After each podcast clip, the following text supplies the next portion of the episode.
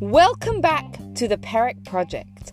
I'm Gila Ross, host of the Power Up podcast, and in just a few minutes, we're going to take some timeless wisdom from Pirkei Avot from Ethics of the Fathers and show how relatable it is and how it can upgrade our modern day lives.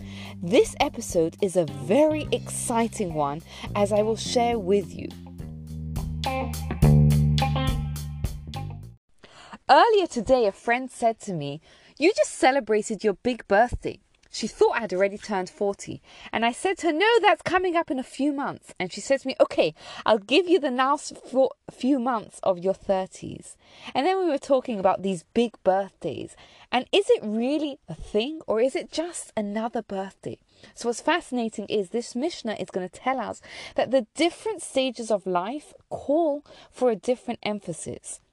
Well, as people, we have to have consistency. We have to keep on putting in the effort and we have to keep on developing ourselves. We also have to have the flexibility and the ability to change direction when we reach a plateau. So it starts by giving us an educational framework. But before we even go into that, there's an incredible story that I have to share with you. A mother came to the Chofetz Chaim, a holy rabbi, and she asked for a blessing that her, her, child should grow up to be a good Jew, steeped in Torah and in mitzvahs. And the, the rabbi was uncharacteristically agitated, and he said to her, Hold on a second. You want your child to be a good Jew? It's not enough to just ask for a blessing. You've got to act. You've got to put that child in a good school. You've got to expose them to good role models. You've got to expose them to good peers. It's not enough to just ask for a blessing. So, what's the, the, framework? So, the first few years of a child's life is for the physical development, but from around about the fifth year, their mind is open, and, and then we can start teaching them the Torah, the, the, the scripture. And the Mishnah gives us five year periods because it's based on the understanding that if a person has tried something for five years and they haven't yet tasted success, they're unlikely to taste success. So five years later, when they're about when they're ten, their their mind is ready to start learning the Mishnah, the oral tradition. At 12 for a girl and 13 for a boy, our children become adults. They become responsible for keeping the mitzvot and they become responsible for, for, for their own actions. At 15, they're ready to learn the, the Talmud. Now, the next one's interesting because it says 18 for marriage. Well, it's not something that we follow nowadays. Eight, at the age of 18, a child is ready for marriage. The 20s are for pursuing. That the 20s are when we chase our dreams, we make it happen. And then when we we we enter our 30, we we sort of find ourselves, we come into our strength. So many people I've spoken to have, uh, you know, you find yourself in our 30s. And then the 40s are for understanding and introspection. We've spent our 20s, our, our 30s chasing our dreams.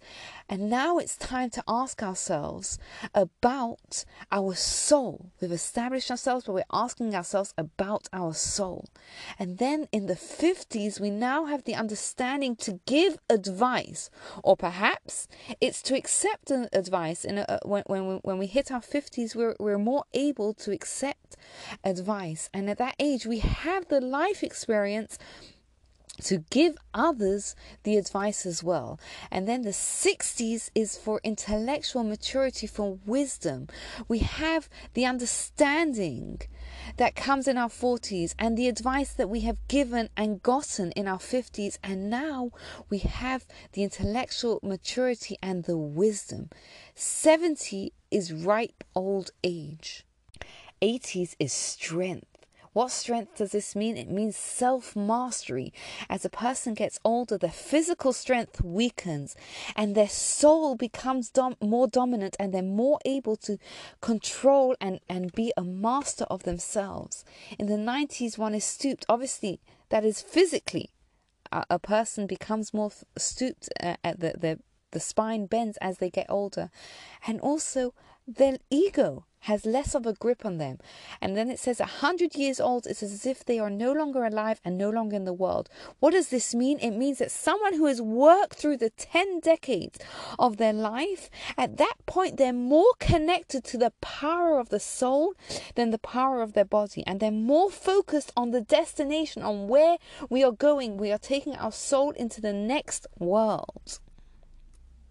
Now, just in case one thinks that if you've spent 5, 10, 15 years studying, one can then stop, which the next Mishnah is going to tell us that we have to spend our lifetime studying throughout every single stage in life, even in old age. Why?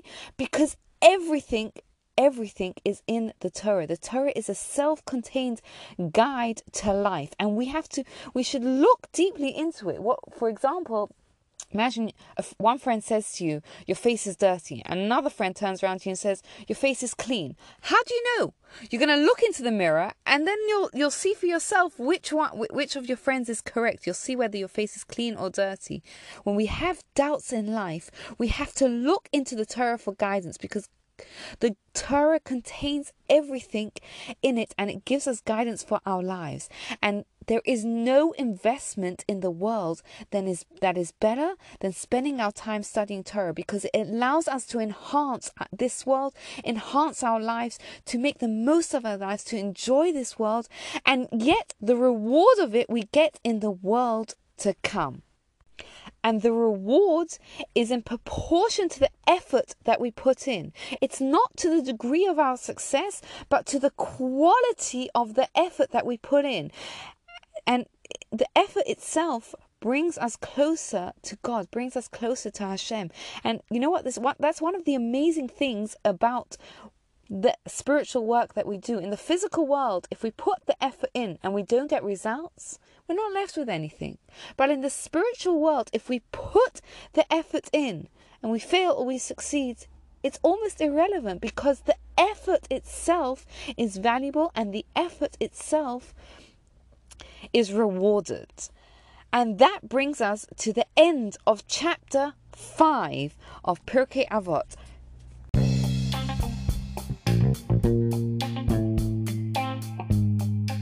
Thank you so much for spending your time and listening. I'd love to hear your thoughts.